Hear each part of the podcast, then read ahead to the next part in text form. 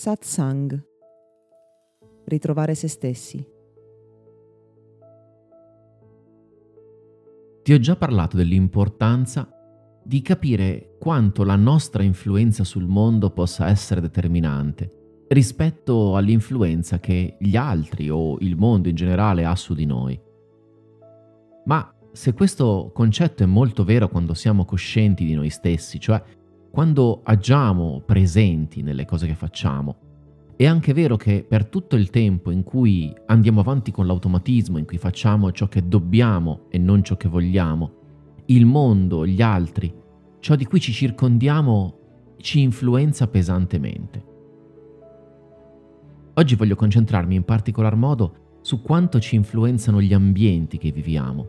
perché così come la coscienza personale può influenzare la coscienza collettiva quando siamo presenti a noi stessi, quando scegliamo con cura ciò che dobbiamo fare, in maniera altrettanto impattante la coscienza collettiva può influenzare la coscienza personale. Risulta quindi estremamente importante prendere in considerazione gli ambienti in cui viviamo, in cui lavoriamo e quanto possiamo attraverso una decisione, cambiando quegli ambienti, scegliendo con cura quegli ambienti, avere un impatto sul nostro futuro per un lungo periodo. Perché quando scelgo di cambiare casa, di cambiare città, di cambiare nazione o di cambiare posto di lavoro, prendo una decisione che richiede tanta energia, ma che in qualche modo cambierà come la coscienza collettiva influenzerà la mia coscienza individuale per gli anni a venire. E quindi, parlando per esempio del lavoro, anche se spesso vediamo il cambio di professione come qualcosa di insormontabile, di estremamente difficile, quando troviamo il coraggio, l'energia, la determinazione di fare quel tipo di scelta per migliorare la qualità della nostra vita, ecco che abbiamo un impatto sulla nostra crescita, sulla nostra coscienza incredibile, perché cambiare il luogo in cui lavoriamo ci permette di essere costantemente influenzati per gli anni a venire in maniera più positiva. La stessa cosa avviene per le persone che frequentiamo, perché si dice siamo, tra virgolette, la somma delle cinque persone che frequentiamo di più delle loro aspettative su di noi, perché tendiamo a soddisfare quelle aspettative e a comportarci in armonia con loro. Le persone che più frequentiamo, volenti o nolenti, sono persone che ci rispecchiano, che ci assomigliano, che ci influenzano soprattutto. E quindi ancora una volta la coscienza di gruppo,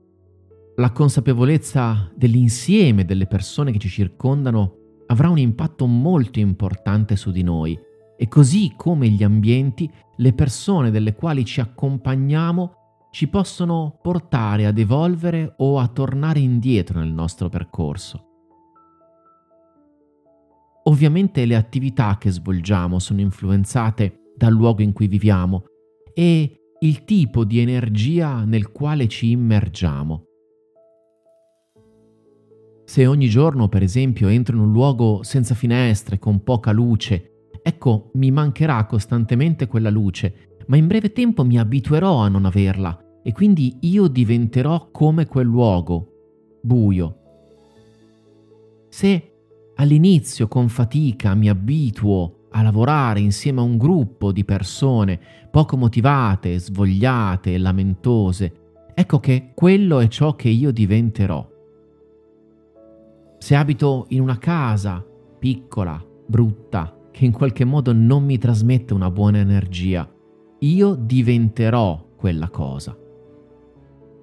Spesso, proprio per il meccanismo naturale dell'abitudine, abbiamo la sensazione di non riuscire, di non poter evadere da quegli ambienti, ma questo anche perché siamo letteralmente diventati quella cosa e quindi dobbiamo concentrare tanta energia in poco tempo per rompere quelle catene, quei muri che abbiamo costruito che sono degli schemi interiori ancora di più che dei luoghi fisici. Ma quando riusciamo a trovare il coraggio, la forza di fare quel tipo di cambiamento, questo avrà un effetto generativo su di noi che si proietterà sulla qualità della nostra vita per decenni a venire potenzialmente. Dobbiamo riconoscere l'importanza dei luoghi, dei tempi, delle persone con le quali viviamo, delle quali ci circondiamo, perché sono ciò che ci influenza maggiormente quando non abbiamo coscienza del presente.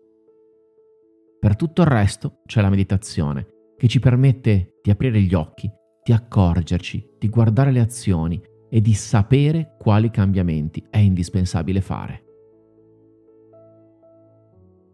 Questo podcast è offerto da Accademia di Meditazione e Sviluppo Personale Gotham